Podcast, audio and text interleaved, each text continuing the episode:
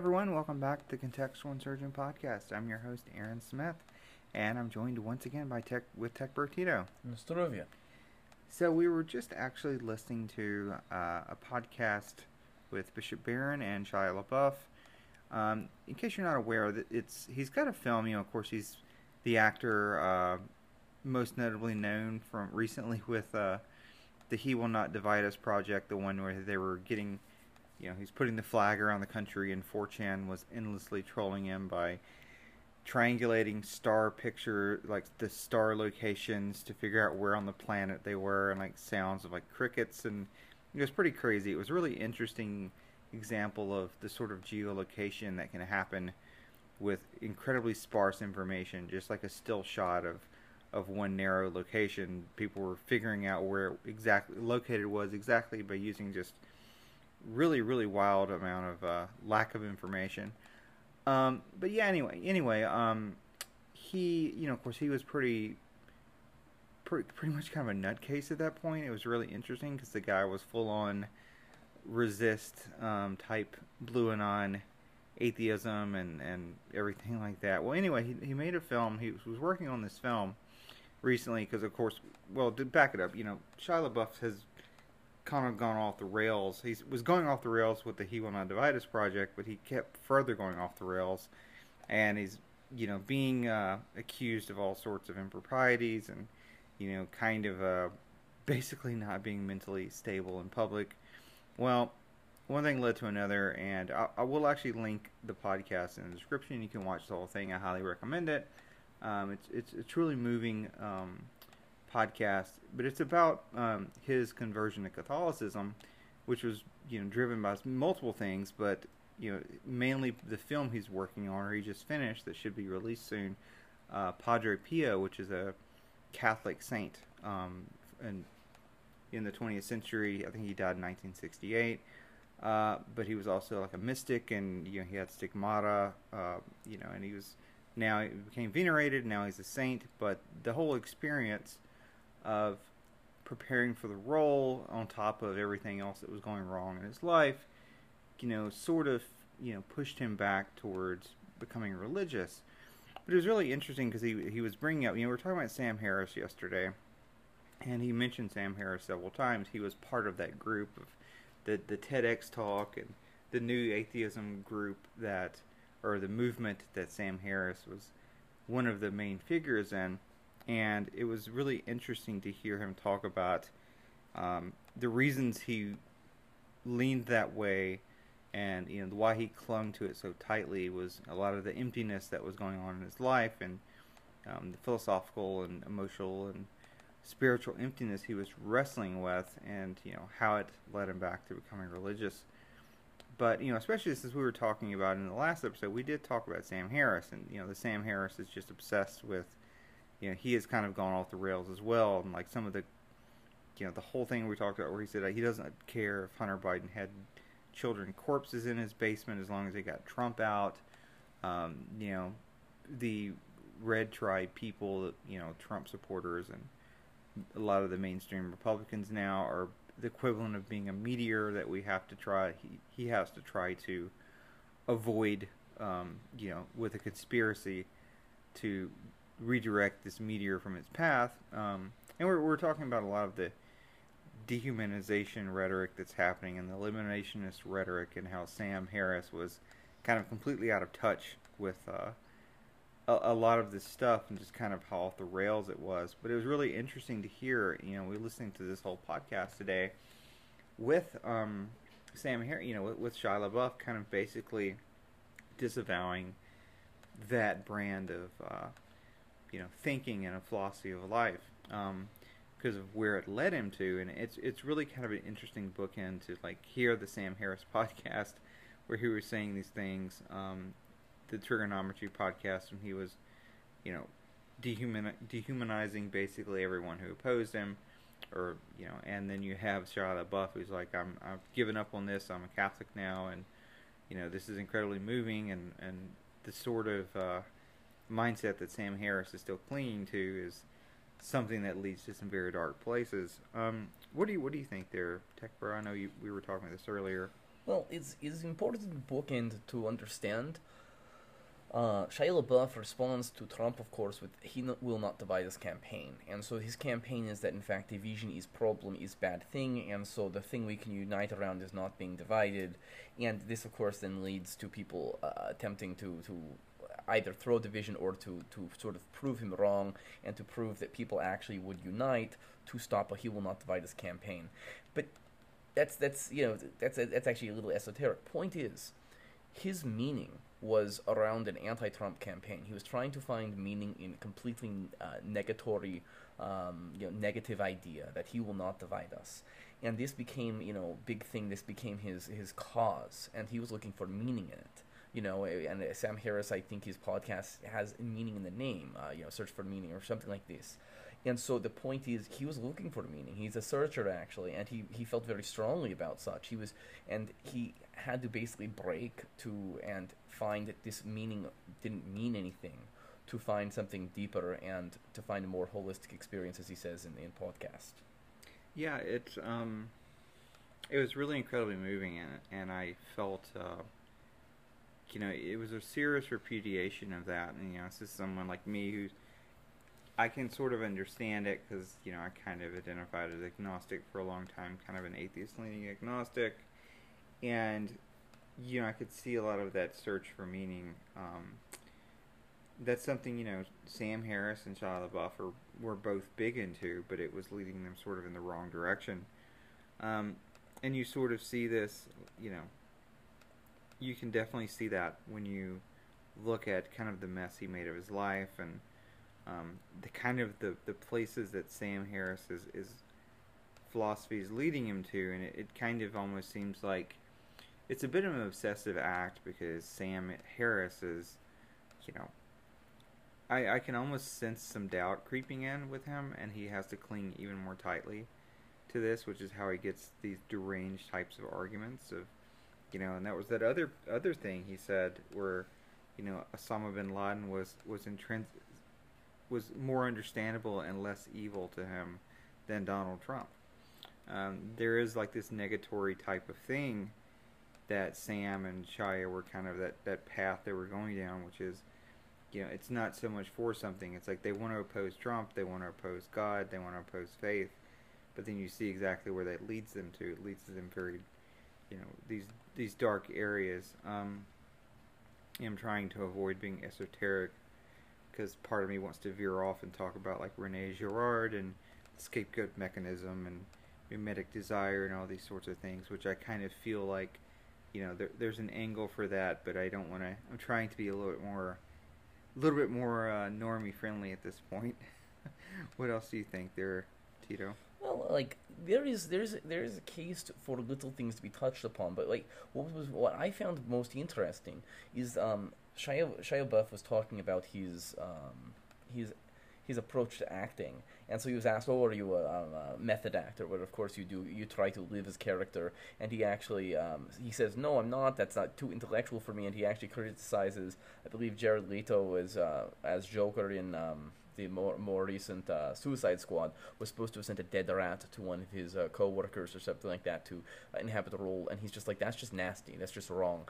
But what's interesting was he said that he was, you know, the new atheist TED Talk, um, Sam Harris crowd, but he said that his approach to acting is not intellectual in all this. And so, in many ways, I think like you know, he's essentially repudiating the attempt to think your way out of um, a lack of meaning and he's you know he's he's embracing uh, just just a feeling, and he says it's more of a feeling kind of thing. And so this is this is again one of the interesting things about Sam Harris. Sam Harris was talking about everything very rationally, making a rational case for opposing Trump, and yet you could see that this was a, an emotional reaction with no ownership of emotionality of reaction or why this was was problem.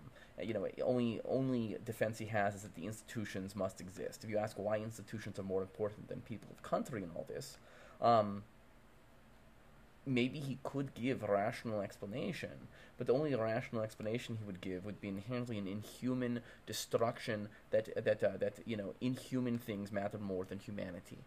I think you know that's that's a good point, and that reminds me. Um, is yeah, it's true because you can see Jan- you could see Sam Harris when he was making those statements. You could see him emoting like he was trying to rationalize a very deep, visceral, emotional feeling, and I kind of sense that that the denial of those sorts of instinctive reactions and emotional reactions with a lot of this this rationalism and the new atheist type movements it, it doesn't replace those feelings. It simply subsumes them and then they start to actually just you know the rationalists end up rationalizing these this visceral feeling that's driving them because they can't even acknowledge the emotionality of what they're experiencing. Um, the thing it sort of reminds me. It's really interesting because one of the places that that uh, Shia went to, the the person who actually taught him the Latin Mass is it's it's one of the Catholic churches that I went to that my friends went to in the Bay Area, and that I went to several times. I'm, i really enjoyed it for their Latin Mass. They have the you know the, the, the Christ the King apostolate, and that was one of the ones that Shia was going to, and he was working with with the priest there. Um, and it was really interesting because for me, you know, um, I was Methodist and then ended up kind of falling into atheistic agnosticism, which I where I interpreted it that way, but instead it was something more that you know I would describe it, looking back in hindsight as more of a spiritual dryness, which is something that even um, Mother Teresa and like some of the like Thomas Aquinas, they all felt that sort of thing, which is not really quite the same thing of, of being agnostic or atheist.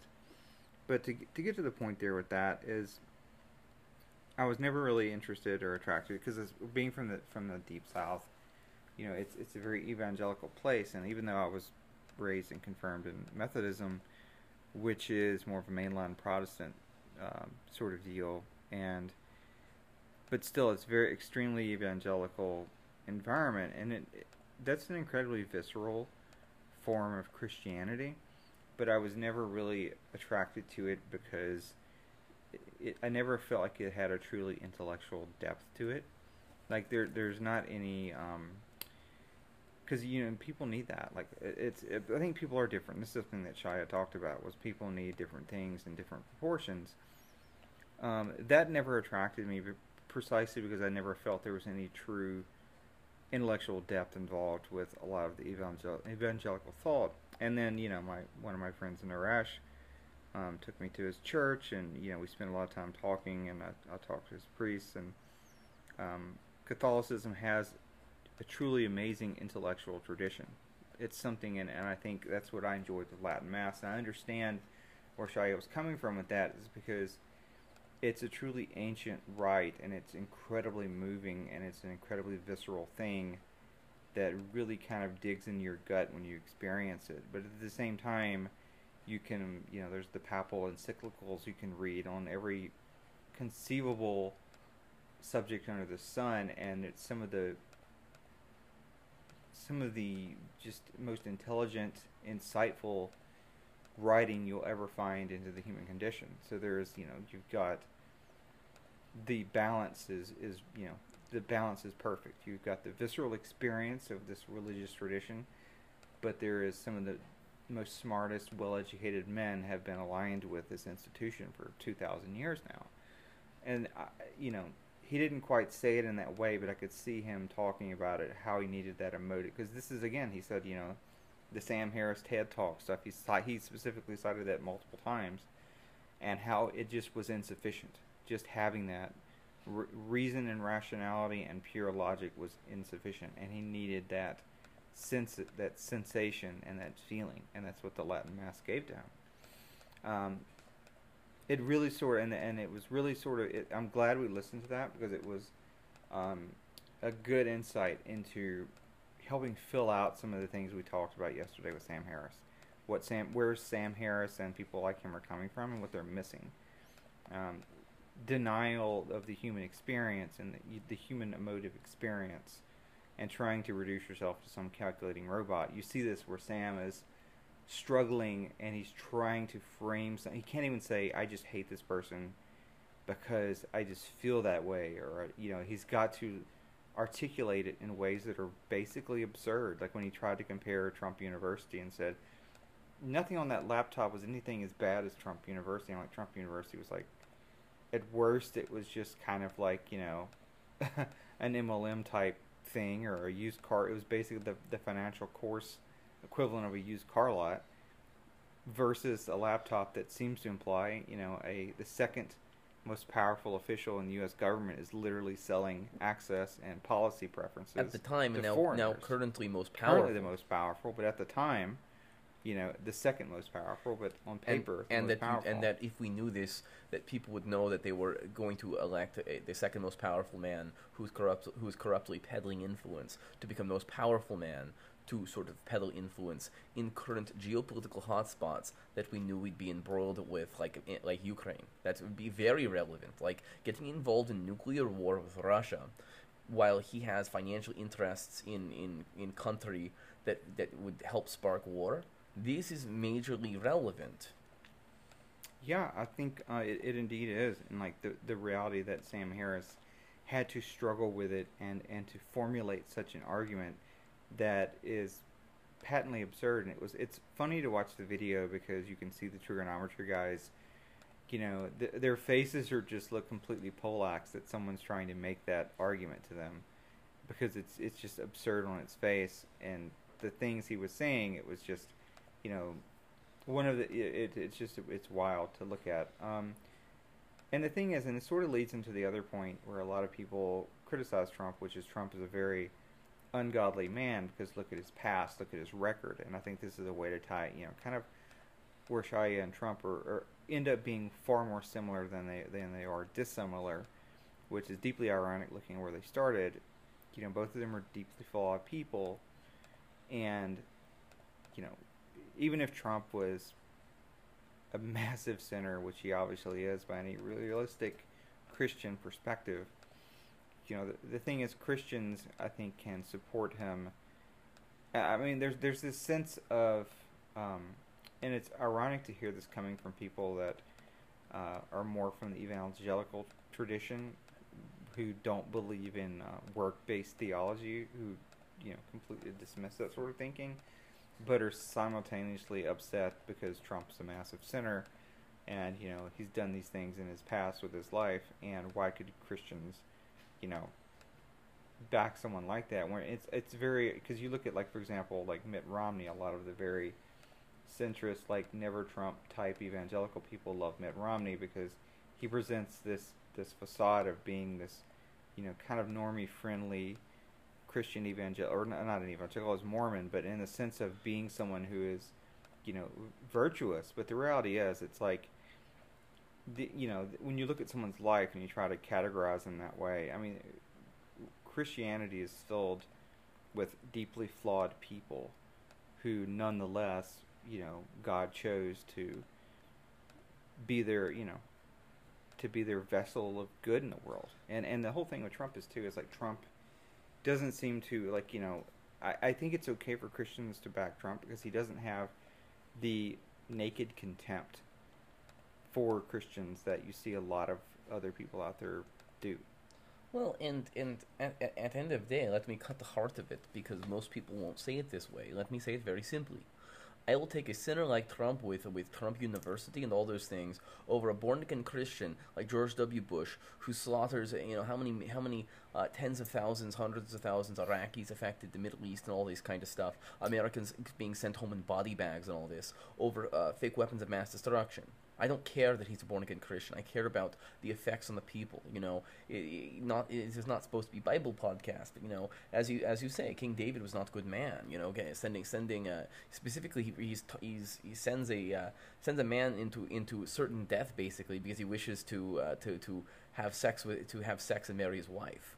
Not good people. This is like and God's elect are not good people. Oftentimes as leaders, but this is you know, but that's that's besides point. Point is what matters is how he leads a people as opposed to his personal salvation. I don't care about personal self. I on a personal level I care, but not as a governed subject do I care about personal salvation. That's a good point. I mean, that's something you know we're just touching on with a lot of um, Christian history. Is just these deeply flawed people who, nonetheless, were used for for things much greater than themselves. And I, I sense that with Trump. Trump's not. I don't, I don't. I think he's a deeply flawed human being. He may have some sort of element of faith in him. It's not. He doesn't live in a you know in a textbook godly fashion, but he doesn't have, you know, he doesn't seem to openly, nakedly despise Christians. He doesn't seem to work actively against Christian interests. At least, you know, a lot of the. We won't talk about some of the the centrist like. Uh, the the part of Christianity that's being more and more subsumed into wokeness, but in terms of like, you know, the the mainstream American Christian tradition, that's, you know, goes back to the founding. He seems to be more those people who hold that tradition. He seems to have much more, you know, concern and care for for their their well-being and, and what they wish and, and I think that goes a long way. Deeply flawed people or can be used for great things and, and that's where Shia I think comes in is like this is a person who's deeply flawed and has you know committed many sins in his life and he's you know his emotionality and watching him struggle with that during this podcast was really moving for me. And there's an ele- that's where I sense really there's an element of Trump's story and Trump's arc that you see that with Shia you have any other little quick thoughts? We're gonna make this a short one. Yeah, very. sh- Yeah, like I said, that we can we can always we can have conversations that aren't aren't you know big galaxy brain things. Yes, um, you know the thing that the thing that is missing about Sam Harris is Sam Harris you know offers essentially salvation or a sort of personal individualist kind of thing. At best, you can may, maybe say it's humanist, but it's not humanist, and that's that's that's the lie of humanism. Of course, he reduces people, Trump supporters, uh, anyone who supports Trump, to millions of morons who again don't have agency and, and do not need to be consulted. Trump himself, for a phenomenon of actually wrecking agencies that may be opposed to these people's interests, are giant meteor. Again, not cockroaches, not not not rats, which were both rhetoric of uh, incredibly bloody, nasty genocides with, with no quarter given. This is actually more dehumanizing. So to talk about Sam Harris as humanist is simply untrue because he's reducing humans to inanimate objects not again not even not even low life forms but inanimate objects on a sort of buddhist scale they're even lesser. So point is uh, it's not humanist and you know shia labeouf i think you know talking about the tradition he yearns for meaning about how people interact and the greater uh, thing as outside himself and sort of what civilization and what humanity is there for in a grander context. And you know to some degree this is what trump represents. He represents a nation. He represents uh, american interests not some global empire that is not about people's interests. And that's the thing is the inhuman global empire is putting institutions above people on that note, I think that's a great one to, to great point to stop on. And thank you for your input, Tech Bro Tito. And that's it for today. We'll catch y'all later. Hasta.